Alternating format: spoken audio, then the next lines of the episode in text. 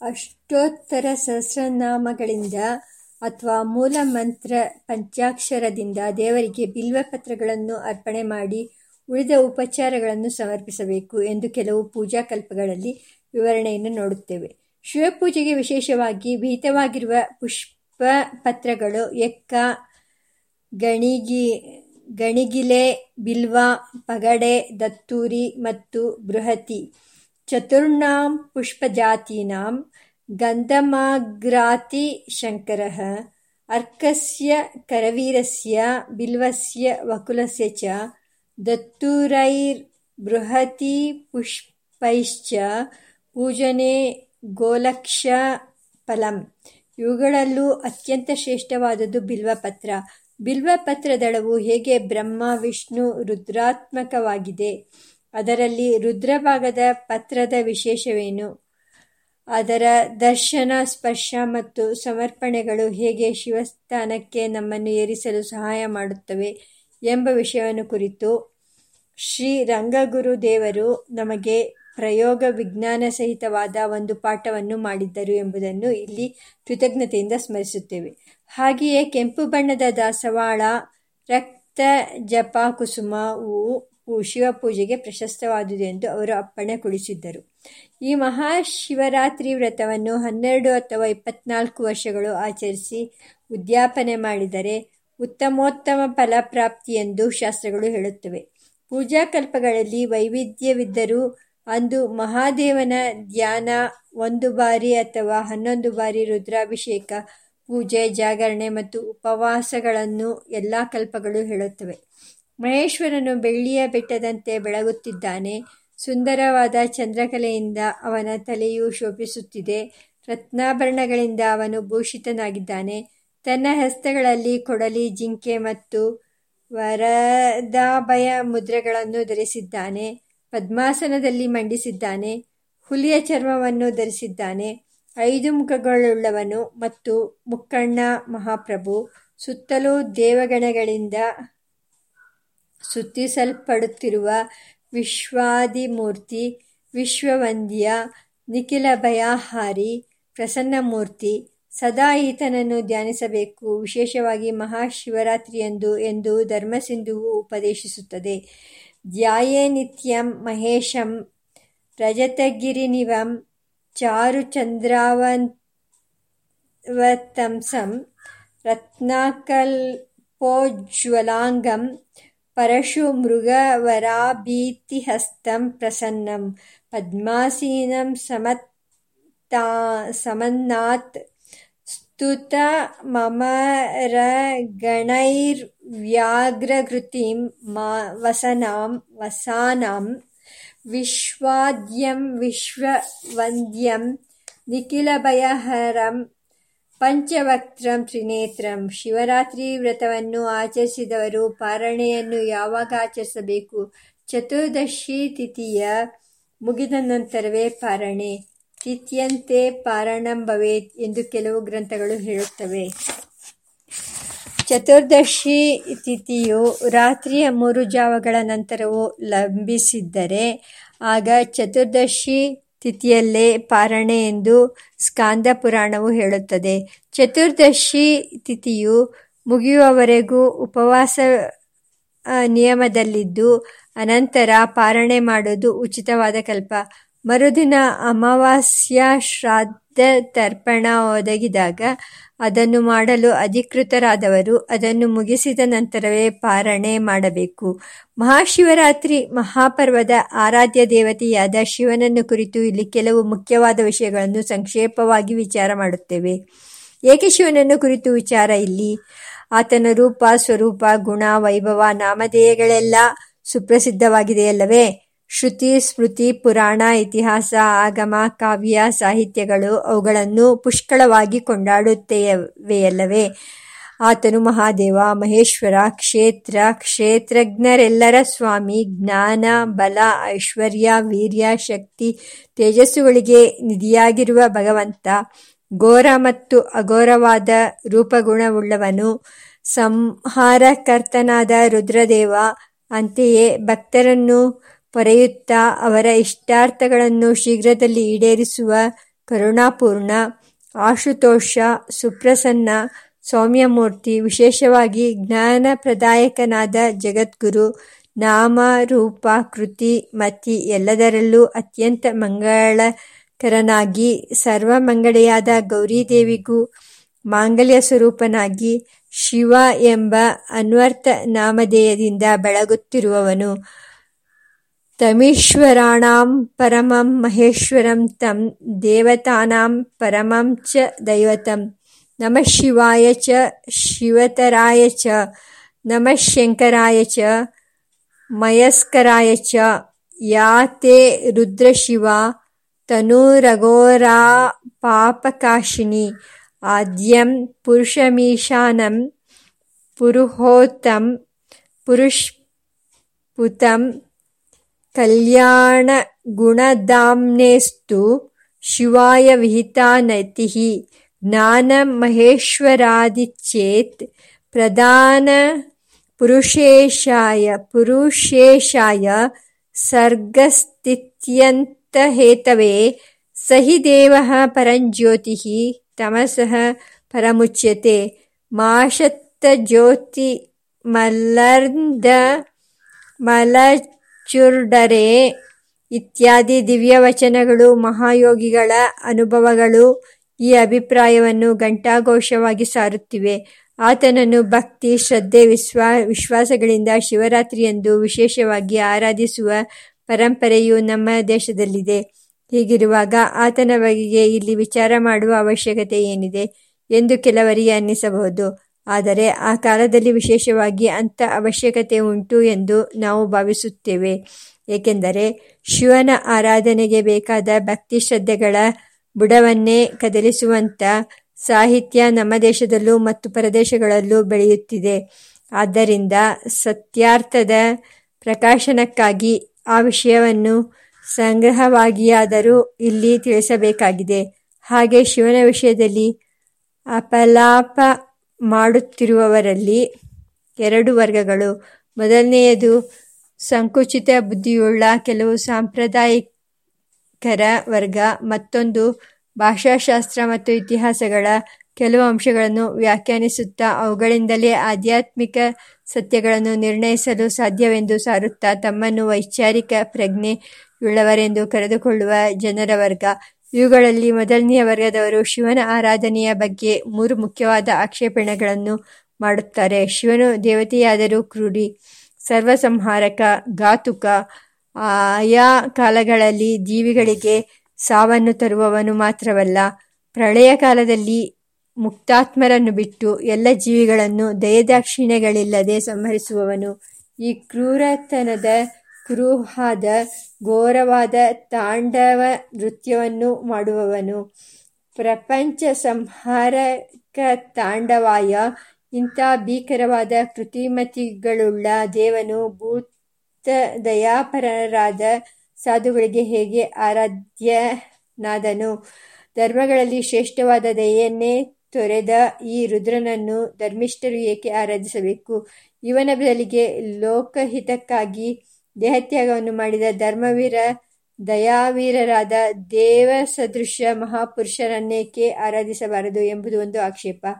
ಈತನು ಸ್ಮಶಾನವಾಸಿ ರುಂಡಮಾಲಾಧರ ಚಿತ್ತಾಭಸ್ಮವನ್ನು ಮೈಗೆ ಬಳೆದುಕೊಂಡಿರುವಾತ ದಿಗಂಬರ ಅಥವಾ ಹಸಿಯ ಹುಲಿಯ ಚರ್ಮ ಅಥವಾ ಆನೆಯ ತೊಗಲನ್ನು ಧರಿಸಿದವನು, ಅಮಂಗಲವಾದ ಉಡುಗೆ ತೊಡುಗೆ ಆಚಾರವುಳ್ಳವನು, ತನ್ನಂತೆಯೇ ಭೀಕರವಾದ ಆಕಾರ ಆಚಾರ ಗುಣಶೀಲಗಳುಳ್ಳ ಭೂತಗಣಗಳೊಡನೆ ವಿಹರಿಸುವವನು ಭೀಮ, ರುದ್ರ, ಉಗ್ರ ಮುಂತಾದ ಈತನ ಹೆಸರುಗಳ ಕೂಡ ಭಯಾನಕವಾಗಿವೆ. ಆಚಾರ ಶುದ್ಧರಾದ ಸಾಧುಭಕ್ತರಿಗೆ ಈತನು ಹೇಗೆ ಆರಾಧ್ಯನಾದನು ಎಂಬುದು ಎರಡನೆಯದು ರುದ್ರನು ವೈದಿಕವಾದ ಯಜ್ಞಗಳಲ್ಲಿ ಮುಖ್ಯವಾದ ಹವಿರ್ಭಾವಕ್ಕೆ ಅರ್ಹನಲ್ಲದವನು. ಯಾವುದಾದರೂ ಹವಿಸ್ಸು ಬಲಿಗಳನ್ನು ಈತನಿಗೆ ಅರ್ಪಿಸಿದರೆ ಒಡನೆಯೇ ಶುದ್ಧಿಗಾಗಿ ನೀರನ್ನು ಮುಟ್ಟಬೇಕೆಂದು ಶಾಸ್ತ್ರವಿದೆ. ಆದ್ದರಿಂದ ಈತನ ಪೂಜೆಯು ವೈದಿಕವಾದ ಪವಿತ್ರತೆಗೆ ಕುಂದು ತರುವುದು ಎಂಬುದು ಮೂರನೆಯ ಆಕ್ಷೇಪಣೆ. ಇವುಗಳಲ್ಲಿ ಮೊದಲನೆಯ ಆಕ್ಷೇಪಣೆ ಶಿವನ ಸಂಹಾರ ಕಾರ್ಯಕ್ಕೆ ಸಂಬಂಧಪಟ್ಟದ್ದು. ಕೊಲ್ಲುವುದು ಕ್ರೂರತರವಲ್ಲವೇ? ಎಂದರೆ ಕೆಲವು ಸಮಯಗಳಲ್ಲಿ ಅದು ಕರುಣೆಯೇ ಆಗುತ್ತದೆ ಎಂದು ಉತ್ತರಿಸಬಹುದು. ಉದಾಹರಣೆಗೆ ದೊಡ್ಡ ಅಪಘಾತಕ್ಕೆ ಒಳಗಾಗಿ ನೋವನ್ನು ತರಳ, ತಾಳಲಾರದೆ ಚಡಪಡಿಸುತ್ತಿರುವ ಪ್ರಾಣಿಗಳ ಕಷ್ಟವನ್ನು ಸೈರಿಸಲಾರದೆ ಅವುಗಳ ಕಷ್ಟ ಕೊನೆಗಾಣಲಿ ಎಂದು ಅವುಗಳನ್ನು ಒಂದೇ ಏಟಿಗೆ ಕೊಂದು ಹಾಕುವುದುಂಟು ಇದನ್ನು ಮಸ್ಸಿ ಕಿಲ್ಲಿಂಗ್, ದಯಾಪ್ರೇರಿತವಾದ ಸಂಹಾರ ಎಂದು ಕರೆಯುತ್ತಾರೆ. ಆದರೆ ರುದ್ರದೇವನು ಸುಖ ಅನುಭವಿಸುತ್ತಿರುವ ಜೀವಿಗಳನ್ನು ಸಂಹರಿಸಿ ಬಿಡುತ್ತಾನೆ ಆದ್ದರಿಂದ ಅದು ದಯಾಪ್ರೇರಿತವಾದ ಸಂಹಾರ ಆಗುವುದಿಲ್ಲ. ಲೋಕ ಕಂಟಕರಾಗಿರುವ ದುಷ್ಟರನ್ನು ಸಂಹರಿಸುವುದು ದಯಾ ಕಾರ್ಯವಾಗುತ್ತದೆ ಏಕೆಂದರೆ ಅದರಿಂದ ಲೋಕಕ್ಕೆ ಒಳ್ಳೆಯದಾಗುತ್ತದೆ. ಮತ್ತು ಸಂಹರಿಸಲ್ಪಟ್ಟ ದೀವಿಗೂ ಇಲ್ಲಿಯೇ ತಕ್ಕ ದಂಡನೆಯಾಗಿ ಪರಲೋಕದಲ್ಲಿ ಶಿಕ್ಷೆ ತಪ್ಪುತ್ತದೆ. ತಪ್ಪಿಗೆ ತಕ್ಕ ಪ್ರಾಯಶ್ಚಿತ್ತವಾಗಿ ಆ ಜೀವಿಯು ಶುದ್ಧವಾಗುತ್ತದೆ ಆದರೆ ರುದ್ರನು ಪ್ರಳಯ ಕಾಲದಲ್ಲಿ ನಿರಪರಾಧಿಗಳನ್ನು ಸಂಹರಿಸುತ್ತಾನೆ. ಲೋಕ ಕಲ್ಯಾಣಕಾರಿಗಳಾದ ದೇವತೆಗಳನ್ನು ಸಂಹರಿಸಿಬಿಡುತ್ತಾನೆ. ಇದು ದಯಾಪ್ರೇರಿತವಾದ ಮತ್ತು ಕಲ್ಯಾಣಕರವಾದ ಸಂಹಾರ ಹೇಗೆ ಆಗುತ್ತದೆ? ಹಾಗಾದರೆ ಭಗವಂತನಾದ ರುದ್ರನು ಈ ಅಧರ್ಮ, ಅನ್ಯಾಯದ ಕೃತಿಯನ್ನು ಏಕೆ ಎಸಗುತ್ತಾನೆ ಎಂಬುದು ಪ್ರಶ್ನೆ. ಇದನ್ನು ಜ್ಞಾನಿಗಳು ದಿನನಿತ್ಯದ ನಿದ್ರೆಯ ಉದಾಹರಣೆಯಿಂದ ತಕ್ಕ ಸಮಾಧಾನ ನೀಡುತ್ತಾರೆ. ದೇವರು ನಮಗೆ ನಿತ್ಯವೂ ನಿದ್ರೆಯನ್ನು ಏಕೆ ಕೊಡಬೇಕು? ನಿದ್ರೆಯನ್ನೇ ಕೊಡದಿದ್ದರೆ ಆ ಸಮಯದಲ್ಲಿ ಕೆಲವರು ಇನ್ನೂ ಸುಖಭೋಗಗಳನ್ನು ಅನುಭವಿಸಬಹುದು. ಅಷ್ಟೇ ಅಲ್ಲ, ಸಮಾಜ ಕಲ್ಯಾಣಕರವಾದ ಎಷ್ಟೋ ಒಳ್ಳೆಯ ಕೆಲಸಗಳನ್ನು ಮಾಡಬಹುದು. ನಿದ್ರೆಯನ್ನು ಕೊಟ್ಟವರಿಗೆ ಇಂಥ ಸದವಕಾಶವನ್ನು ತಪ್ಪಿಸಿದ ದೇವರು ಅನ್ಯಾಯಗಾರ ಎಂದು ಆಪಾದಿಸುವವರು ಮೂರ್ಖರೇ ಸರಿ. ಅಂಥ ಮೂರ್ಖರಿಗೆ ಒಂದು ದಿನ ನಿದ್ರೆ ಬರದೇ ಹೋದರೆ ಅದು ಎಂಥ ಶಿಕ್ಷೆ ಎಂದು ಅವರಿಗೆ ವೇದ್ಯವಾಗುತ್ತದೆ. ನಿದ್ರೆಯಲ್ಲಿ ಎಲ್ಲ ಇಂದ್ರಿಯಗಳ ಉಪಸಂಹಾರ ಆಗುತ್ತದೆ. ಆದರೆ ಅದರಿಂದ ಎಂಥ ವಿಶ್ರಾಂತಿ, ಶಾಂತಿ, ಸಮಾಧಾನ ಉಂಟಾಗುತ್ತದೆ ಎಂಬುದು ಅನುಭವಕ್ಕೆ ತಿಳಿಯುತ್ತದೆ. ದಿನಪೂರ್ತಿ ದುಡಿದು ಬಳಲಿ ಬೇಸತ್ತಿರುವ ಜೀವಿಗಳಿಗೆ ವಿಶ್ರಾಂತಿ ದೊರೆತು. ನಿದ್ರೆಯ ನಂತರ ತಮ್ಮ ಕರ್ಮಗಳನ್ನು ಮಾಡಲು ಹೊಸ ಶಕ್ತಿ ಸ್ಫೂರ್ತಿ ಉಂಟಾಗುತ್ತದೆ. ಅಂಥ ನೆಮ್ಮದಿಯನ್ನು, ಅನಂತರದ ಉತ್ಸಾಹವನ್ನು ಕೊಡುವ ನಿದ್ರೆಯನ್ನು ಉಂಟು ಮಾಡುವ ದೇವರನ್ನು ದಯಾಮಯನೆಂದು ತಾನೇ ವಿವೇಕಗಳು ಕರೆಯಬೇಕು. ಈ ನಿದ್ರೆಯನ್ನು ಉಂಟು ಮಾಡುವವನು ರುದ್ರನೇ. ಅವನು ಸುಷುಪ್ತಿ ಸ್ಥಾನದ ದೇವರು. ಅಂತೆಯೇ ಯುಗ ಯುಗಾಂತರಗಳಿಂದಲೂ ಕರ್ಮಗಳನ್ನು ಆಚರಿಸಿ ಸುಸ್ತಾಗಿ ಬಿಟ್ಟಿರುವ ಜೀವಗಳಿಗೆ ಅತಿ ದೀರ್ಘಕಾಲದ ವಿಶ್ರಾಂತಿ, ದೀರ್ಘನಿದ್ರೆ ಅವಶ್ಯಕ. ಪ್ರಳಯ ಕಾಲದಲ್ಲಿ ರುದ್ರದೇವನು ಎಲ್ಲ ಜೀವಿಗಳನ್ನು ಸಂಹರಿಸುವುದರ ಮೂಲಕ ಅವರಿಗೆ ಇಂಥ ಚಿರಕಾಲದ ವಿಶ್ರಾಂತಿಯನ್ನು ಒದಗಿಸಿಕೊಡುತ್ತಾನೆ. ಕರ್ಮ ಪ್ರವಾಹದಲ್ಲಿರುವ ಪುಣ್ಯಜೀವಿಗಳಿಗೆ, ಪಾಪಜೀವಿಗಳಿಗೆ, ಮಿಶ್ರಜೀವಿಗಳಿಗೆ ಎಲ್ಲರಿಗೂ ಈ ವಿಶ್ರಾಂತಿ ಬೇಕಾಗಿರುವುದರಿಂದ ಎಲ್ಲರನ್ನೂ ಅವನು ಸಂಹರಿಸುತ್ತಾನೆ. ಈ ದೀರ್ಘಕಾಲದ ವಿಶ್ರಾಂತಿಯ ನಂತರ ದಾತ ಯಥಾ ಪೂರ್ವ ಮಕಲ್ಪಯತ್ ಎಂಬಂತೆ ಮತ್ತೆ ಆ ಜೀವಿಗಳನ್ನು ಸೃಷ್ಟಿಗೆ ಅವನು ತಳ್ಳುತ್ತಾನೆ ಆಗ ಅವುಗಳಿಗೆ ತಮ್ಮ ಉಳಿಕೆಯ ಕರ್ಮಗಳನ್ನು ಮಾಡುವುದಕ್ಕೂ ಮತ್ತು ಪುರುಷಾರ್ಥಗಳನ್ನು ಸಾಧಿಸುವುದಕ್ಕೂ ಬೇಕಾದ ಶಕ್ತಿ ಬಂದಿರುವುದು. ಪ್ರತಿದಿನದ ವಿಶ್ರಾಂತಿಗಾಗಿ ನಿದ್ರೆಯನ್ನು ದಯಪಾಲಿಸುವವನು ರುದ್ರ. ದೇಹವು ಜರ್ಜರಿತವಾಗಿ ಅದರಲ್ಲಿ ಜೀವಕ್ಕೆ ತನ್ನ ಕರ್ಮಗಳನ್ನು ಮಾಡಲು ಅಸಾಧ್ಯವಾದಾಗ ಅದಕ್ಕೆ ಮೃತ್ಯುವನ್ನು ಒದಗಿಸಿ ಹೊಸ ದೇಹವನ್ನು ಪಡೆಯುವಂತೆ ಮಾಡುವವನು ರುದ್ರ. ಮಹಾಪ್ರಳಯ ಕಾಲದಲ್ಲಿ ಸಂ ಸರ್ವ ಸಂಹಾರ ಮಾಡಿ ಮಹಾಕಾಲ ಪರ್ಯಂತವಾದ ನಿದ್ರಾ ವಿಶ್ರಾಂತಿಯನ್ನು ಕರುಣಿಸುವವನು ರುದ್ರನೇ. ಇಂಥ ಪರಮ ಕರುಣಾಳುವಾದ ರುದ್ರದೇವನಿಗೆ ನಮೋ ನಮಃ. ಸೃಷ್ಟಿಕಾರಕನಾದ ದೇವನು, ಬ್ರಹ್ಮನು ಎಷ್ಟು ಕರುಣಿಯೋ, ಸ್ಥಿತಿಕಾರಕನಾದ ದೇವ ವಿಷ್ಣುವು ಎಷ್ಟು ಕರುಣಿಯೋ ಅಷ್ಟೇ ಕರುಣಿಯಾಗಿದ್ದಾನೆ. ಲಯಲಯ ಲಯ ಲಯಕಾರಕನಾದ ರುದ್ರದೇವ. ಹೀಗೆ ಮೂರು ಕಾರ್ಯಗಳನ್ನು ಮೂವರು ಮೂರ್ತಿಗಳು ಹಂಚಿಕೊಂಡು ನಡೆಸಿದರು. ವಾಸ್ತವವಾಗಿ ಈ ಮೂರನ್ನು ನಡೆಸುವವನು ಒಬ್ಬನೇ ಪರಮಾತ್ಮ. ಈ ಮೂವರು ಅವನ ಅವತಾರಗಳೇ ಆಗಿದ್ದಾರೆ.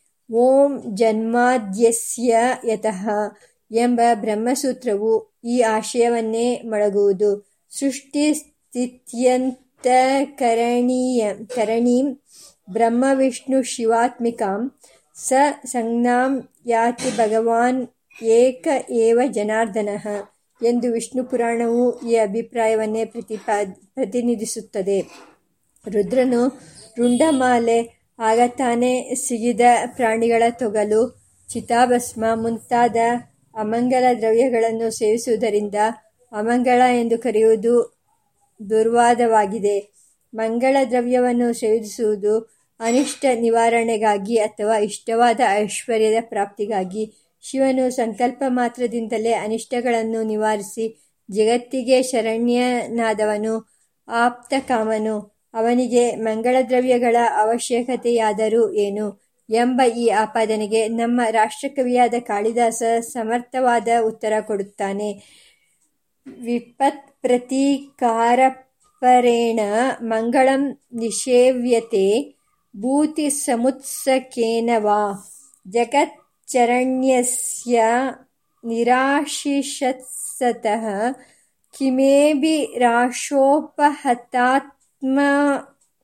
ವೃತ್ತಿಭಿ ಅವನ ಸಂಬಂಧದಿಂದ ಚಿತಾಭಸ್ಮವು ಪವಿತ್ರವಾಗಿ ಮಹರ್ಷಿಗಳಿಗೆ ಪ್ರಸಾದ ರೂಪವಾಗುತ್ತದೆ ತಸ್ಮಾತ್ ಸರ್ವಗತ ಶಿವ ಎಂಬಂತೆ ಸರ್ವವ್ಯಾಪಕನಾಗಿರುವ ಅವನಿಗೆ ರುಂಡಮಾಲೆಯೂ ಒಂದೇ.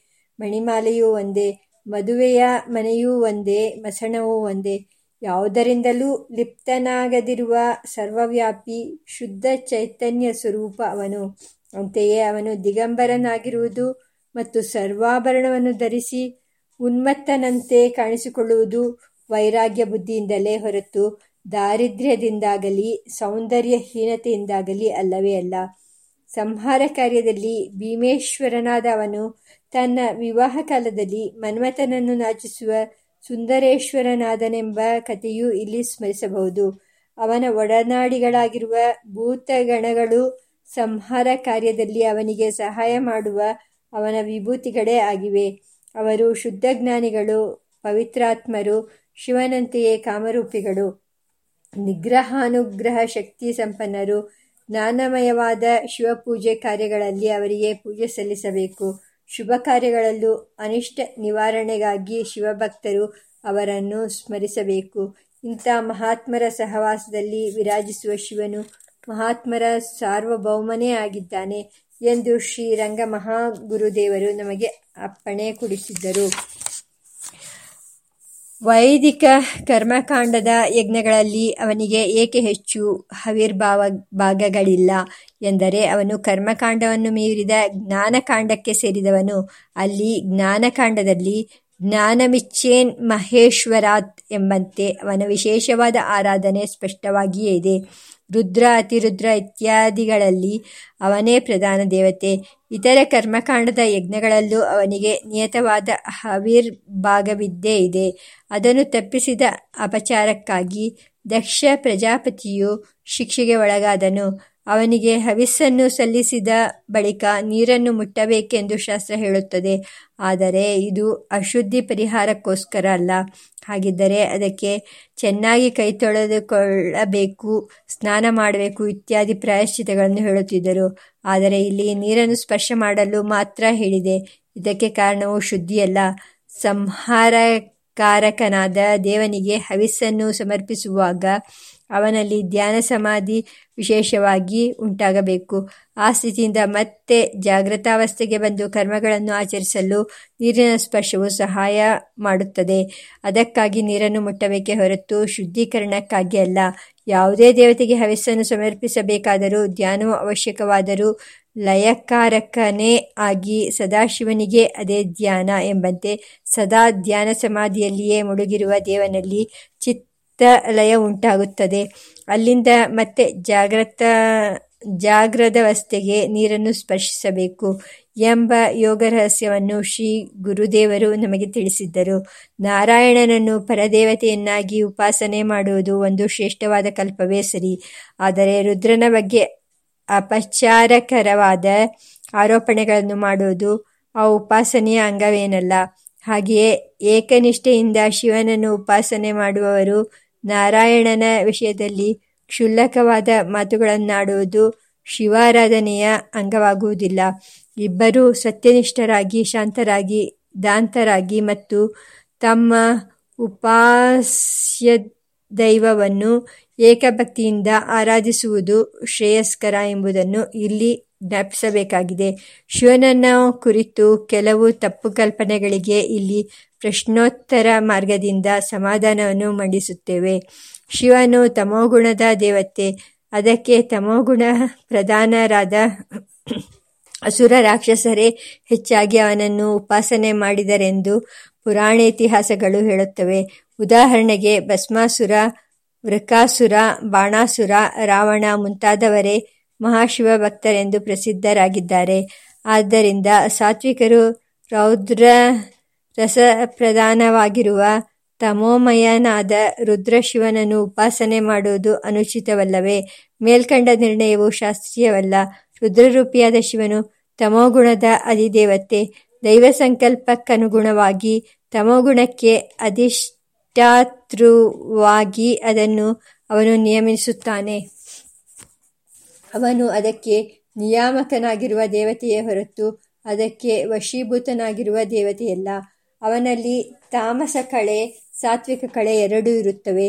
ತಾಮಸ ಪ್ರವೃತ್ತಿಯ ಅಸುರರು ಅವನ ತಾಮಸ ಕಳೆಯನ್ನು ಉಪಾಸನೆ ಮಾಡಿ ಅದಕ್ಕನುಗುಣವಾಗಿ ಘೋರವಾದ ಸಿದ್ಧಿಗಳನ್ನು ಪಡೆಯುತ್ತಾರೆ.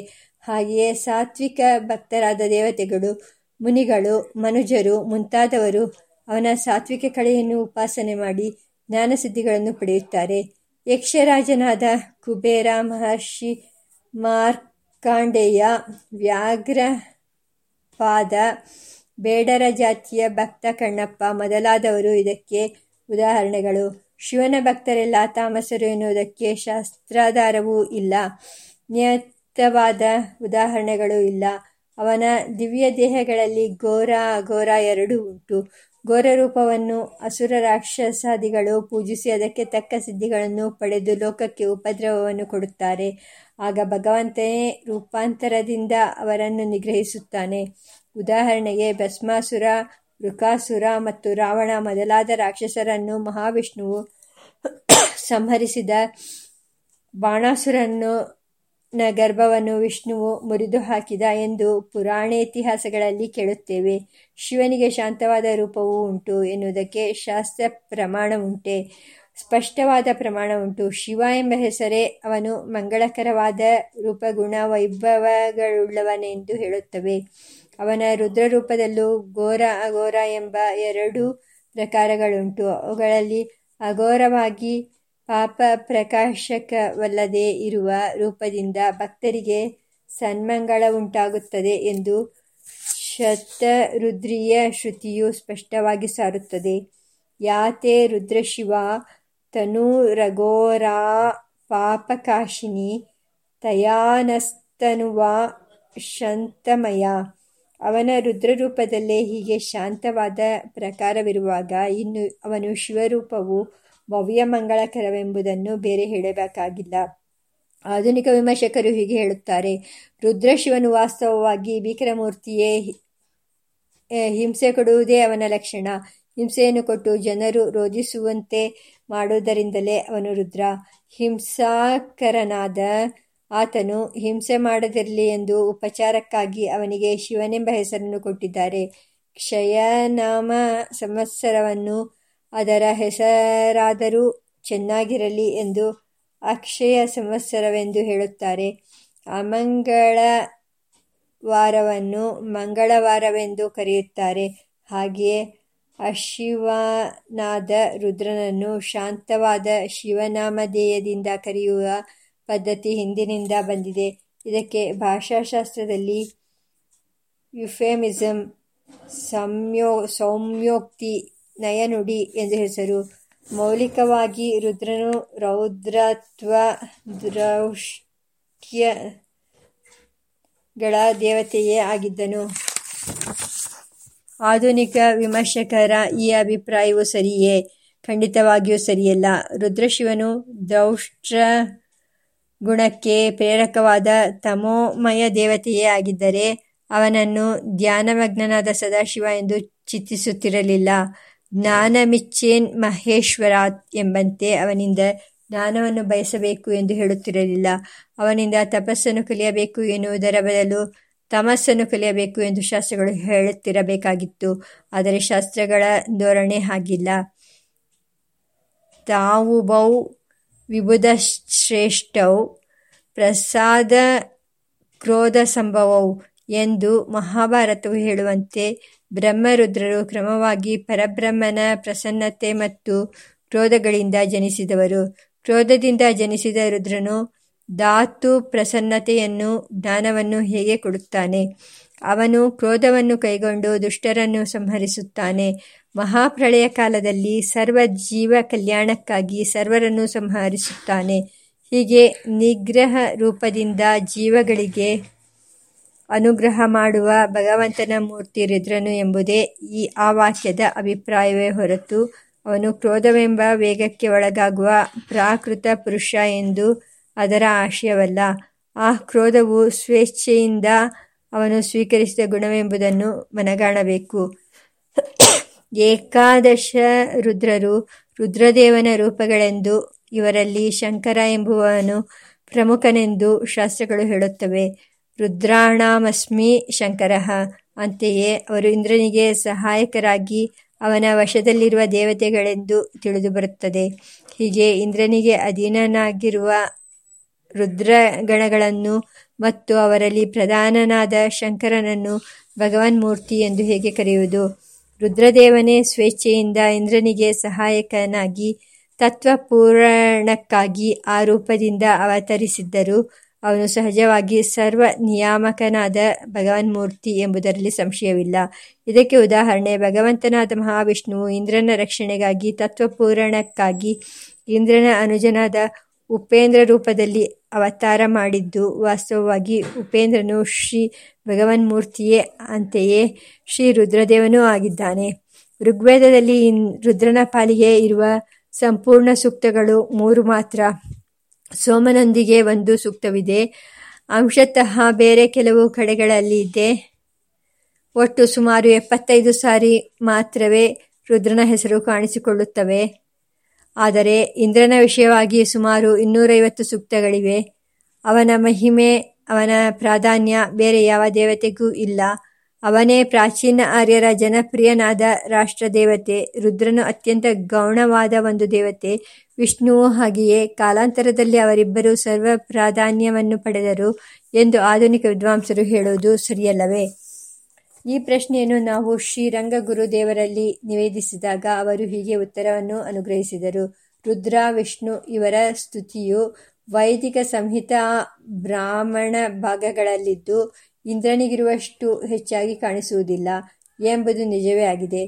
ನ್ಯಾಯಬದ್ಧವೂ ಆಗಿದೆ. ಏಕೆಂದರೆ ಸಂಹಿತಾ ಬ್ರಾಹ್ಮಣಗಳು ಕರ್ಮಕಾಂಡಕ್ಕೆ ಸಂಬಂಧಪಟ್ಟಿವೆ. ಕರ್ಮಕಾಂಡದಲ್ಲಿ ಇಂದ್ರಾದಿಗಳಿಗೆ ಪ್ರಾಧಾನ್ಯ. ಆದರೆ ಜ್ಞಾನಕಾಂಡವಾದ ಉಪನಿಷತ್ತುಗಳಲ್ಲಿ ವಿಷ್ಣು ರುದ್ರರ ಸರ್ವೋತ್ತಮತ್ವವು ಸ್ಪಷ್ಟವಾಗಿಯೇ ಸಾರಲ್ಪಟ್ಟಿದೆ. ರುದ್ರನನ್ನು ಈಶ್ವರರಿಗೆಲ್ಲ ಪರಮ ಮಹೇಶ್ವರ ದೇವತೆಗಳಿಗೆ ಪರಮದೇವತೆ, ತಮೀಶ್ವರಾಣಾಂ ಪರಮಂ ಮಹೇಶ್ವರಂ ತಂ ದೇವತಾನಾಂ ಪರಮಂ ಚ ದೈವತಂ ಎಂದು ಕೊಂಡಾಡುತ್ತದೆ. ವಿಷ್ಣುವಿನ ಸ್ನಾನ ಸ್ಥಾನವನ್ನು ಪರಮಪದ ಎಂದು ಕಠೋಪನಿಷತ್ತು ಘೋಷಣೆ ಮಾಡುತ್ತದೆ. ಸೋದ್ವನಃ ಪಾರಮಾಪ್ನೋತಿ ಪರಮಂ ಪದಂ.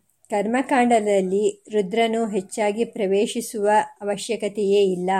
ಸಂಹಿತಾ ಭಾಗಗಳಲ್ಲಿಯೂ ಕೂಡ ಓಜಸ್ಸು, ತೇಜಸ್ಸು, ಬಲ, ದೈಸ್ಯುಗಳ ದೆಸೆಯಿಂದ ರಕ್ಷಣೆ ಇವೆ. ಮುಂತಾದ ಲೌಕಿಕ ಫಲಗಳನ್ನು ಪ್ರಾರ್ಥಿಸುವಾಗ ಇಂದ್ರನಿಗೆ ತುಂಬ ಪ್ರಾಧಾನ್ಯವಿದ್ದರೂ ಶಿವ ವಿಷ್ಣುಗಳನ್ನು ಕುರಿತು ಅವರು ಪರಾದೇವತೆಗಳು, ಭಗವಂತರು ಎಂಬ ಅಭಿಪ್ರಾಯವನ್ನು ಸ್ಪಷ್ಟವಾಗಿ ಸಾರುವ ವಾಕ್ಯಗಳು ಪುಷ್ಕಳವಾಗಿವೆ. ಉದಾಹರಣೆಗೆ, ಅಗ್ನಿಯು ದೇವತೆಗಳಲ್ಲಿ ತುಂಬ ಕೆಳಗಿನವನು, ಆದರೆ ವಿಷ್ಣುವು ಸರ್ವೋತ್ತಮನು ಅಗ್ನಿರ್ವ್ಯೈ ದೇವನಾಮವದೋ ವಿಷ್ಣುರುತ್ತಮಃ ಎಂದು ಐತರೇಯ ಬ್ರಾಹ್ಮಣವು ಹೇಳುತ್ತದೆ. ದೇವತೆಗಳಿಗೆಲ್ಲ ಹಿಂದಿನವನು ಸರ್ವಕರ್ತೃ ಚಿರಪುರಾತನಾಗಿದ್ದರೂ ನಿತ್ಯನೂತನ ದಿವ್ಯಪತ್ನಿ ಸಮೇತ ಅವತಾರ ದಶೆಯಲ್ಲಿಯೂ ಅವನ ಮಹಿಮೆಯನ್ನು ಕೊಂಡಾಡಬೇಕು. ಯಹ ಪೂವ್ಯಾಯ ವೇದಸೆ ನವೀಯಸೆ ಸಮಜ್ಞಾನಯೇ ವಿಷ್ಣವೇ ದದಾಶತಿ. ಯೋ ಜಾತಮಸ್ಯ ಮಹತ್ತೋ ಮಹಿಬ್ರವಾತ್ ಇತ್ಯಾದಿ ಸಂಹಿತಾ ಮಂತ್ರಗಳನ್ನು ಇಲ್ಲಿ ಗಮನಿಸಬಹುದು. ಹಾಗೆಯೇ ರುದ್ರನ ವಿಷಯವಾಗಿಯೂ ಅವನ ಸ್ತೋತ್ರವನ್ನು ಸಾರುವ ಶ್ರುತಿಗಳು ಹೇರಳವಾಗಿವೆ. ಇದು ರುದ್ರದೇವತಾ ಪ್ರಕರಣವಾಗಿರುವುದರಿಂದ ಶ್ರುತಿಗಳಲ್ಲಿ ಇಲ್ಲಿ ಕೆಲವನ್ನು ಉದಾಹರಿಸುತ್ತೇವೆ. ರುದ್ರನು ಈ ಮಹಾವಿಶ್ವಕ್ಕೆಲ್ಲ ಈಶ್ವರನು. ಈಶಾನಾದಸ್ಯ ಭುವನಸ್ಯ ಭೂರೇಹೇ, ಭುವನಕ್ಕೆಲ್ಲ ತಂದೆ ಶ್ರೀರುದ್ರ. ಭುವನಸ್ಯ ಪಿತರಂ ಗೀರ್ಬಿರಾಬಿ ರುದ್ರಂ. ರುದ್ರನಿಗಿಂತ ಮಹಾ ತೇಜಸ್ವಿಯಾದವನು ಬೇರೊಬ್ಬನೂ ಇಲ್ಲ. ನವ ಓಜಿಯೋ ರುದ್ರತ್ವದಸ್ತಿ. ರುದ್ರನು ಪ್ರಸಿದ್ಧನು, ಗುಹೆಯಲ್ಲಿ ಅಡಗಿರುವವನು. ಸ್ತುಹಿ ಶ್ರುತಂ ಗರ್ತಸದಂ ಯುವಾನಂ. ಅಗ್ನಿಯಲ್ಲಿ, ನೀರಿನಲ್ಲಿ, ಔಷಧಿಗಳಲ್ಲೂ, ಲತೆಗಳಲ್ಲೂ ವ್ಯಾಪಿಸಿರುವ ದೇವನು ಈ ವಿಶ್ವ ಭುವನಗಳನ್ನು ಮಾಡಬಲ್ಲವನು. ಅಂತರುದ್ರನಿಗೆ ನಮಸ್ಕಾರವು. ಯೋ ರುದ್ರೋ ಅಗ್ನೌ ಯೋ ಅಪ್ಸ ಅಂತರ್ಯ ಓಷಧೀರ್ವೀರುದ ಆವಿವೇಶ ಯ ಇಮಾ ವಿಶ್ವ ಭುವನಾನಿ ಚಕ್ಲ ಚಕ್ಲಂಪೆ ತಸ್ಮೈ ರುದ್ರಾಹ ನಮೋ ಅಸ್ತು. ರುದ್ರನು ಒಬ್ಬನೇ, ಅವನು ಅದ್ವಿತೀಯ. ಏಕ ಏವ ರುದ್ರೋ, ನ ದ್ವಿತೀಯಾಯ ತಸ್ತೆ ಅವನೇ ಆರ್ಯಮನು, ವರುಣನು, ಮಹಾದೇವ ರುದ್ರನು ಅವನೇ. ಸೂರ್ಯಮಾ ಸ ವರುಣ ಸ ರುದ್ರ ಸ ಮಹಾದೇವ ಎಲೈ ರುದ್ರನೇ, ನಿನ್ನನ್ನು ವೈದ್ಯರಲ್ಲೂ ಶ್ರೇಷ್ಠತಮನಾದ ವೈದ್ಯನೆಂದು ನಾವು ಕೇಳಿದ್ದೇವೆ. ಭಿಷಕ್ತಮಂ ತ್ವಾ ಭಿಷಜಾಂ ಶೃಣೋಮಿ. ಉರಿ ಉರಿಬಿಸಿಲಿನಲ್ಲಿ ನೆರಳನ್ನು ಆಶ್ರಯಿಸುವಂತೆ ನಾನು ರುದ್ರನನ್ನು ಶರಣು ಹೊಂದುತ್ತೇನೆ. ಗೃಣೀವ ಛಾಯಾಮರಪ ಆಶೀಯ. ಇದಲ್ಲದೆ ಯಜುರ್ವೇದ ಸಂಹಿತೆಯ ಶತರುದ್ರೀಯವೆಂಬ ಪ್ರಸಿದ್ಧವಾದ ಭಾಗದಲ್ಲಿ ರುದ್ರನು ವಿಶ್ವರೂಪಿಯಾದ ಭಗವಂತ, ಇಡೀ ವಿಶ್ವವೇ ರುದ್ರಮಯ ಎಂಬ ಆಶಯವು ಸ್ಪಷ್ಟವಾಗಿ ನಿರೂಪಿತವಾಗಿದೆ. ಆದ್ದರಿಂದ ಸಂಹಿತಾ, ಬ್ರಾಹ್ಮಣ ಉಪನಿಷತ್ತು ಎಲ್ಲದರಲ್ಲೂ ರುದ್ರನು ಭಗವಂತನೇ ಎಂಬುದಾಗಿ ಸ್ಪಷ್ಟವಾಗಿ ಘೋಷಿತವಾಗಿದೆ.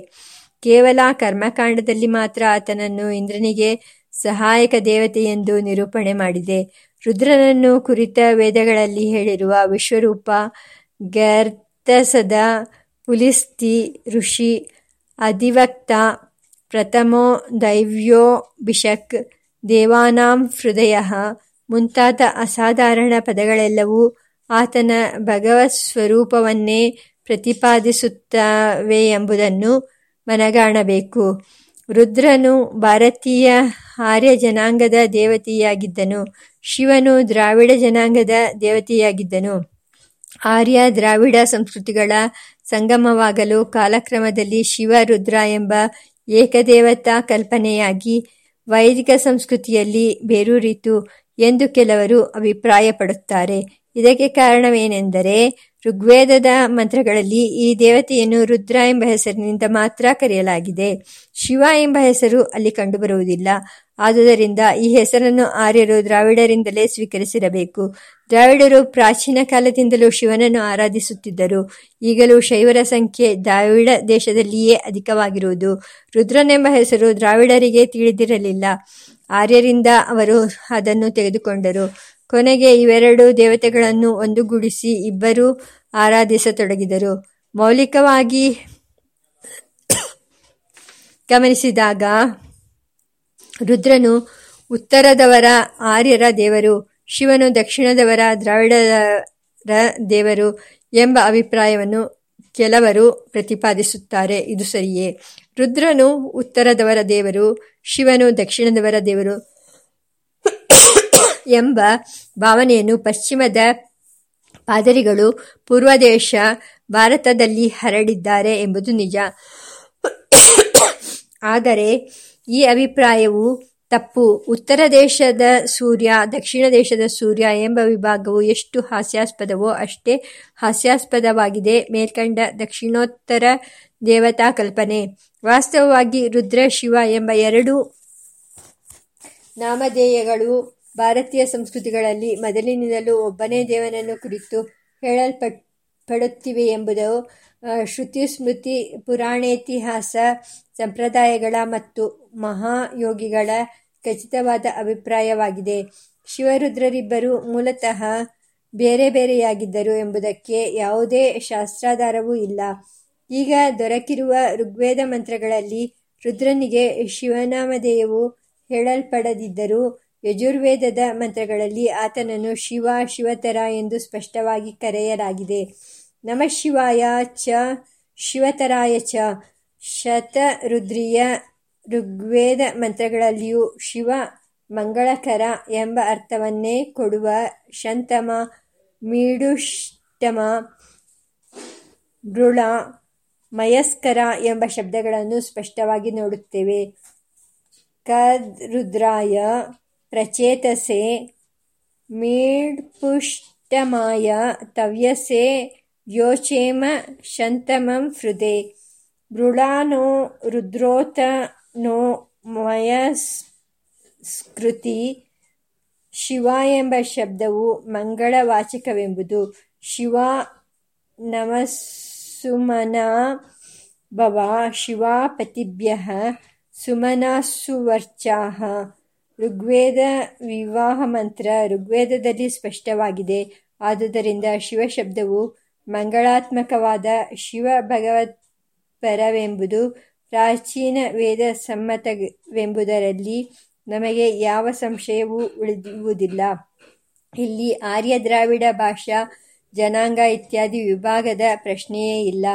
ಶಿವನು ದ್ರಾವಿಡರ ದೇವತೆ ಎನ್ನುವುದಕ್ಕೆ ವೇದಶಾಸ್ತ್ರಗಳ ಆಧಾರ ಇಲ್ಲದಿರಬಹುದು. ಆದರೆ ಆಧುನಿಕ ಭಾಷಾಶಾಸ್ತ್ರದ ಪ್ರಕಾರ ಶಿವ ಶಬ್ದವು ದ್ರಾವಿಡ ಭಾಷಾ ವರ್ಗದಿಂದಲೇ ಬಂದಿದೆ. ಮೂಲ ದ್ರಾವಿಡ ಭಾಷೆಯಲ್ಲಿ ಶಿನ್ ಎಂಬುದೊಂದು ಬೀಜ ಶಬ್ದವಿದೆ ಅದಕ್ಕೆ ಕೆಂಪು ಎಂದು ಅರ್ಥ. ಚಿನ್, ಚಿನ್ ಕೆನ್ ಮುಂತಾದ ಪದಗಳು ಈ ವರ್ಗಕ್ಕೆ ಸೇರಿವೆ. ಕೆಂಪು ಬಣ್ಣದ ಕೆಂಚಣ್ಣನಾದ್ದರಿಂದ ಅವನಿಗೆ ಶಿವ ಎಂಬ ಪದವನ್ನು ದ್ರಾವಿಡರು ಕೊಟ್ಟರು. ಆದ್ದರಿಂದ ಇದು ಆರ್ಯರ ದೇವತೆ ಎಂದು ಹೇಳುವುದು, ಹೇಳುವುದಿಲ್ಲ ಎಂಬುದು ನಿಜವಲ್ಲವೇ? ಖಂಡಿತವಾಗಿಯೂ ನಿಜವಲ್ಲ. ಏಕೆಂದರೆ ಸಂಸ್ಕೃತ ಭಾಷೆಯಲ್ಲಿ ನಿದುಸು ಎಂಬ ಅರ್ಥದ ಶಿ ಧಾತುವಿನಿಂದ ಶಿವ ಶಬ್ದವು ನಿಷ್ಪನ್ನವಾಗಿದೆ ಎಂದು ಹೇಳುವುದರಲ್ಲಿಯೇ ಲಾಘವಿದೆ ಲಾಘವವಿದೆ. ನಿದ್ರೆಗಿಂತಲೂ ಸುಖಕರವಾದ ಸ್ಥಿತಿಯಿಲ್ಲವೆಂದು ನಿದ್ರಾಸುಖವನ್ನು ಅನುಭವಿಸಿದವರೆಲ್ಲರೂ ಬಲ್ಲರು. ರುದ್ರನು ಸುಷುಪ್ತಿಗೆ ಗಾಢನಿದ್ರೆಗೆ ಎಂದು ಪರಿಣತರು ಹೇಳುತ್ತಾರೆ. ಶಂ ಎಂಬ ಪದವು ಶಾಂತಿ, ಶಮ, ನೆಮ್ಮದಿ ಎಂಬುದಕ್ಕೆ ಮೂಲವಾಗಿರುವಂತೆ ಶಿ ಎಂಬ ಪದವು ಶಿವ ಎಂಬುದಕ್ಕೆ ಮೂಲವಾಗಿದೆ ಎಂದು ತಿಳಿಯುವುದರಲ್ಲಿ ಯಾವ ಬಾಧಕವೂ ಇಲ್ಲ. ಇದು ಸ್ತುತಿ ಬಳಸುವ ಅರ್ಥವಲ್ಲ, ನೇರವಾದ ಅರ್ಥ. ಇದಲ್ಲದೆ ಶಿವನು ಅಚ್ಚ ಕೆಂಪು ಬಣ್ಣದವನು ಎಂಬುದಕ್ಕೆ ಯಾವ ಆಧಾರವೂ ಇಲ್ಲ. ವೈದಿಕ ಋಷಿಗಣ ಕಣ್ಣಿಗೆ ರುದ್ರನು ಕೆಂಪು ಮೂರ್ತಿಯಾಗಿ ಕಾಣುತ್ತಿದ್ದನೆಂಬುದರಲ್ಲಿ ಸಂಶಯವಿಲ್ಲ. ಅವನು ಅಗ್ನಿಸ್ವರೂಪಿ. ರುದ್ರೋ ಅಗ್ನಿ ಸ್ವಿಷ್ಟಕೃತ್. ಅಗ್ನಿಯ ಕೆಂಪು ಬಣ್ಣ ಬಣ್ಣ ಕೆಂಪು. ಇದಲ್ಲದೆ ರುದ್ರನನ್ನು ಬಭ್ರುಃ, ಪ್ರಬಭ್ರುಃ ಎಂದು ಋಗ್ವೇದ ಕೆಂಪಿನ ಹತ್ತಿರದ ಹಳದಿ ಬಣ್ಣದವನು, ಹಿರಣ್ಯಮಿವ ರೋಚತೆ ಚಿನ್ನದಂತೆ ಹೊಳೆಯುವವನು ಎಂದು ವರ್ಣನೆ ಮಾಡುತ್ತದೆ. ಆದ್ದರಿಂದ ಶಿವನು ಕೆಂಬಣ್ಣದವನು ಎಂಬ ಅರ್ಥವನ್ನೇ ಹೇಳುತ್ತದೆ ಎಂಬ ಅಭಿಪ್ರಾಯವನ್ನು ಶಂ. ಬಾ ಜೋಶಿ ಎಂಬ ಆಧುನಿಕ ವಿದ್ವಾಂಸರು ಹೇಳುತ್ತಾರಲ್ಲವೇ? ಅವರ ವಾದವು ವೈದಿಕ ವರ್ಣನೆಗೆ ವಿರುದ್ಧವಾಗಿದೆ. ಋಗ್ವೇದ ಮಂತ್ರಗಳು ಅವನನ್ನು ಅವರು ತಿಳಿದಿರುವಂತೆ ಅಚ್ಚ ಕೆಂಪು ಬಣ್ಣದವನು ಎಂದು ಹೇಳಿಯೇ ಇಲ್ಲ. ಪ್ರಭ್ರವೇ ವೃಷಭಾಯ ಶ್ವಿತೀಚೆ ಕಂದು ಬಣ್ಣದವನು ಮತ್ತು ಬಿಳಿಯ ಬಣ್ಣದವನು ಎಂದೇ ವರ್ಣನೆ ಮಾಡುತ್ತದೆ. ಬಬ್ರು ಶಬ್ದಕ್ಕೆ ಕಂದು ಬಣ್ಣವೆಂದು ಅರ್ಥವಾಗುತ್ತದೆ. ರುದ್ರದೇವರನ್ನು ಬಂಗಾರದಂತೆ ಹೊಳೆಯುವವನು, ಹಿರಣ್ಯಮಿವ ರೋಚತೆ ಎಂದು ವರ್ಣಿಸುವಾಗಲೂ ಕೆಂಪು ಬಣ್ಣದ ಸಾಮೀಪ್ಯವಿಲ್ಲ. ಏಕೆಂದರೆ ಶುಕ್ರ ಇವ ಸೂರ್ಯಃ ಹಿರಣ್ಯಮಿವ ರೋಚತೆ ಎಂಬ ವರ್ಣನೆಯಲ್ಲಿ ಬಿಳಿಯ ಸೂರ್ಯನ ಹೋಲಿಕೆಯನ್ನು ಚಿನ್ನದ ಜೊತೆಯಲ್ಲಿ ಹೇಳಿದೆ. ಶ್ವಿತೀಚೆ ಎಂಬ ಪದವು ಅವನ ಬಿಳಿಯ ಬಣ್ಣವನ್ನೇ ಸ್ಪಷ್ಟಪಡಿಸುತ್ತದೆ. ಶಿವನು ಕರ್ಪೂರ ಗೌರನೆಂದೇ ಶಾಸ್ತ್ರಗಳು ಹೇಳುತ್ತವೆ. ಆದ್ದರಿಂದ ಶಿವ ಶಬ್ದಕ್ಕೆ ಕೆಂಚಣ್ಣ ಎಂಬ ಅರ್ಥ ಆಗುವುದಿಲ್ಲ. ಶಿವನು ಬಿಳುಪು ಬಣ್ಣದವನು ಅಥವಾ ಅಚ್ಚ ಬಂಗಾರದಂತೆ ಹೊಳೆಯುವವನು ರುದ್ರ ಮಂತ್ರದಲ್ಲಿ ರುದ್ರದೇವರನ್ನು ತಾಮ್ರ, ಅರುಣ, ಬಬ್ರು, ಸುಮಂಗಲ, ಅಸೌ, ಎಸ್, ತಾಮ್ರೋ, ಅರುಣವುತ ಬಭ್ರುಸುಮಂಗಲಃ ಎಂದು ಕರೆದಿರುವುದರಿಂದ ಅವನು ಕೆಂಚಣ್ಣನೆಂಬುದರಲ್ಲಿ ಯಾವ ಸಂಶಯವೂ ಉಳಿಯುವುದಿಲ್ಲವಲ್ಲವೇ ಅದು ಯಜುರ್ವೇದದಲ್ಲಿ ಬಂದಿರುವ ಮಂತ್ರ. ಈ ಮಂತ್ರವನ್ನು ನೀವು ಋಗ್ವೇದದಂತೆ ಪ್ರಮಾಣವೆಂದು ಅಂಗೀಕರಿಸುವುದು ಸಂತೋಷದ ವಿಷಯ. ಆದರೆ ಅಲ್ಲಿರುವ ತಾಮ್ರ, ಬಬ್ರು ಎಂಬ ಪದಗಳು ನೇರವಾಗಿ ರುದ್ರದೇವರ ದಿವ್ಯ ಮಂಗಳ ವಿಗ್ರಹಕ್ಕೆ ಅನ್ವಯಿಸುವುದಿಲ್ಲ ಎಂಬುದು ಆ ಮತದ ಅನಂತರ ವ್ಯಾಕ್ ವಾಕ್ಯದಿಂದ ಖಚಿತವೆನಿಸುತ್ತದೆ. ಅದು ಸೂರ್ಯದೇವನ ವರ್ಣನೆ. ಅವನು ತಾಮ್ರವರ್ಣ, ಅನಂತರ ಅರುಣವರ್ಣ, ಇವೆರಡೂ ಕೆಂಪು ಬಣ್ಣದ ಬೇದಗಳು ಮತ್ತು ಬಬ್ರು ಬ್ರೌನ್, ಕಂದು ಬಣ್ಣದವನಾಗಿ ಕೆಲ ವಿಶೇಷಗಳಲ್ಲಿ ಬಣ್ಣ ಬದಲಾಯಿಸುತ್ತಾ ದರ್ಶನ ನೀಡುತ್ತಾನೆ. ಅವನನ್ನು ದನಕಾಯುವವರು ನೋಡುತ್ತಾರೆ. ನೀರನ್ನು ಹೊತ್ತು ತರುವ ಹೆಂಗಸರು ನೋಡುತ್ತಾರೆ. ಉತೈನಂ ಗೋಪ ಅದೃಶನ್ನದೃಶನ್ನು ದಹಾರ್ಯ ಈ ವಾಕ್ಯವು ಸೂರ್ಯನಿಗೆ ತಾನೇ ಅನ್ವಯಿಸುತ್ತದೆ. ಜ್ಞಾನಿಗಳಿಗೆ ಮಾತ್ರವಲ್ಲದೆ ಸಾಮಾನ್ಯರಿಗೂ ಹೊರಗಣ್ಣುಗಳಿಗೂ ಸ್ಪಷ್ಟವಾಗಿ ಕಾಣಿಸುವವನು ಸೂರ್ಯದೇವನೇ. ಈ ಕೆಂಪು ಕಂದು ಬಣ್ಣಗಳಾಗಿ ಬದಲಾಯಿಸುವಾಗ ಸೂರ್ಯನು ಪ್ರಾಕೃತರ ಕಣ್ಣಿಗೂ ಕಾಣುವ ರುದ್ರರೂಪ ಅಗ್ನಿಯು ಅಂತ ರುದ್ರನ ಹೊರರೂಪವೇ ಆಗಿದೆ. ಸಾಕ್ಷಾತ್ ರುದ್ರದೇವರ ಎಲ್ಲ ಬಣ್ಣವನ್ನು ಅಚ್ಚ ಕೆಂಪು ಬಣ್ಣವೆಂದೆಂದು ವೇದದಲ್ಲಿ ಎಲ್ಲಿಯೂ ವರ್ಣಿಸಿಲ್ಲ. ಅದು ರುದ್ರನ ನಿಜರೂಪವಲ್ಲ. ಅವನ ಉಪಾಸನೆಗೆ ಆಯತನವಾಗಿರುವ ಸೂರ್ಯರೂಪ ಎಂಬುದು ಸಹಜ ಅರ್ಥವಾಗುತ್ತದೆ. ಸಾಯಣಾದಿ ಭಾಷ್ಯಕಾರರ ಅಭಿಪ್ರಾಯವೂ ಅದೇ ಆಗಿದೆ. ರುದ್ರ ಎಂಬ ಶಬ್ದಕ್ಕೆ ಪ್ರಳಯ ಕಾಲದಲ್ಲಿ ಎಲ್ಲರನ್ನೂ ರೋದನ ಮಾಡಿಸುವವನು ಆತ್ಮವಿದ್ಯಾವಾಣಿಯನ್ನು ಕೊಡುವವನು, ಅಂಧಕಾರವನ್ನು ಸೀಡುವವನು, ಅಥವಾ ಪ್ರಜಾಪತಿಗೆ ತೊಂದರೆಯಾಗುವುದನ್ನು ನೋಡಿ ರೋಧಿಸಿದವನು, ಸಂಸಾರ ಸುಖವನ್ನು, ಸಂಸಾರ ದುಃಖವನ್ನು ನಾಶ ಮಾಡುವವನು ಇತ್ಯಾದಿ ಅರ್ಥಗಳನ್ನು ಪ್ರಾಚೀನ ವಾಕ್ಯಾರ, ವಾಕ್ಯಾಕಾರರು ಹೇಳುತ್ತಾರೆ. ಆದರೆ ಇದು ಸರಿಯಲ್ಲ. ಅದಕ್ಕೆ ಕೆಂಪು ಬಣ್ಣದವನು ಎಂದೇ ಅರ್ಥ. ಅದು ರುದಿರ ರಕ್ತ, ರೆಡ್, ರಡ್ಡಿ ರೆಡ್, ರೆಡ್ಡಿ ಎಂಬ ಶಬ್ದಗಳಿಗೆ ಹತ್ತಿರದ್ದಾಗಿದೆ. ಆದ್ದರಿಂದ ರುದ್ರನು ದ್ರಾವಿಡ ದೇವತೆಯೇ, ಶಿವ ಕೆಂಚಣ್ಣ ಎಂಬ ಅಚ್ಚ ಕನ್ನಡ ಶಬ್ದಕ್ಕೆ ಆರ್ಯರು ಮಾಡಿಕೊಟ್ಟ ಸಂಸ್ಕೃತ ಭಾಷಾಂತರವೇ ರುದ್ರ ಶಬ್ದ ಎಂದು ಕೆಲವು ಆಧುನಿಕ ವಿದ್ವಾಂಸರು ಹೇಳುವುದು ಸರಿಯೇ, ಸರಿಯಾಗುವುದಿಲ್ಲ. ಏಕೆಂದರೆ ರುದ್ರ ಶಬ್ದವು ರುದ್, ಅಳುವುದು ಎಂಬುದಕ್ಕೆ ಹತ್ತಿರವಾಗಿದೆಯೇ ಹೊರತು ರುಧಿರ, ರಕ್ತ ಎಂಬ ಪದಕ್ಕೆ ಹತ್ತಿರವಾಗಿಲ್ಲ. ಪಾಪಿಗಳನ್ನು ಅಳಿಸುವವನು, ಸಂಹಾರ ಕಾಲದಲ್ಲಿ ಸರ್ವರನ್ನು ಅಳಿಸುವವನು, ಜೀವಿಗಳ ಸಂಕಟವನ್ನು ನೋಡಿ ತಾನು ರೋಧಿಸುವವನು, ಶಬ್ದ ಮಾಡುವವನು ಎಂಬ ಅರ್ಥವೇ ರುದ್ರ ಶಬ್ದಕ್ಕೆ ಭಾಷಾಶಾಸ್ತ್ರ ದೃಷ್ಟಿಯಿಂದಲೂ ಹತ್ತಿರದ್ದಾಗಿರುತ್ತದೆ. ಶಾಸ್ತ್ರಗಳು ಹೇಳುವ ರುದ್ರದೇವರ ವರ್ಣನೆಗೂ ಹೊಂದಿಕೆಯಾಗುತ್ತದೆ. ರುದ್ರನು ಸಂಹಾರಕಾರಕ ಎಂಬುದು ಇತ್ತೀಚಿನ ಭಾವನೆ. ಋಗ್ವೇದದ ಪ್ರಕಾರ ಮೃತ್ಯುದೇವತೆಯು ಯಮನೇ ಹೊರತು ರುದ್ರನಲ್ಲ ಎಂದು ಕೆಲವು ವಿದ್ವಾಂಸರು ಪ್ರತಿಪಾದನೆ ಮಾಡುವುದು ಶಾಸ್ತ್ರಸಮ್ಮತವಾಗಿದೆಯೇ? ಅದು ಶಾಸ್ತ್ರಸಮ್ಮತವಾಗಿಲ್ಲ. ಯವನು ಮೃತ್ಯುದೇವತೆಯಾದರೂ ಮಹಾಸಂಹಾರಕನು ರುದ್ರದೇವನೇ ಎಂಬುದು ವೇದಶಾಸ್ತ್ರಗಳು ಖಚಿತವಾಗಿ ಅಭಿಪ್ರಾಯಗಳ ಅಭಿಪ್ರಾಯ. ಆದ್ದರಿಂದಲೇ ಆತನನ್ನು, ಓ ದೇವನೇ, ನಮ್ಮನ್ನು ಸೂರ್ಯ ದರ್ಶನದಿಂದ ಅಗಲಿಸಬೇಡ.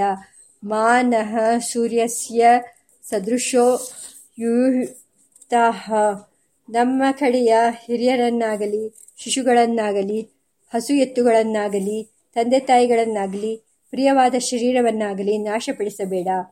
ಮಾನೋ ಮಹಾಂತಮುತ, ಮಾನೋ ಅರ್ಬಕಂ ಮಾನ ಉಕ್ಷಂತಮುತ, ಮಾನ ಉಕ್ಷಿತಂ, ಮಾನೋ ವದೀಹಿ ಪಿತರಂ, ಮೋತ ಮಾತರಂ, ಮಾನಃ ಪ್ರಿಯಾಸ್ತನ್ವೋ ರುದ್ರ ರಿರೀಶಃ ಹಾಗೆ ಸಂಹಾರ ಮಾಡುವಾಗ ಎಲ್ಲರನ್ನೂ ರೋದನ ಮಾಡಿಸುವುದರಿಂದ ಅವನು ರುದ್ರ. ರೋದಯತಿಥಿ ರುದ್ರ ಅಥವಾ ರೋದನ ಮಾಡಿದ್ದರಿಂದ ರುದ್ರ. ಯದರೋದಿ ತತ್ರುದ್ರಸ್ಯ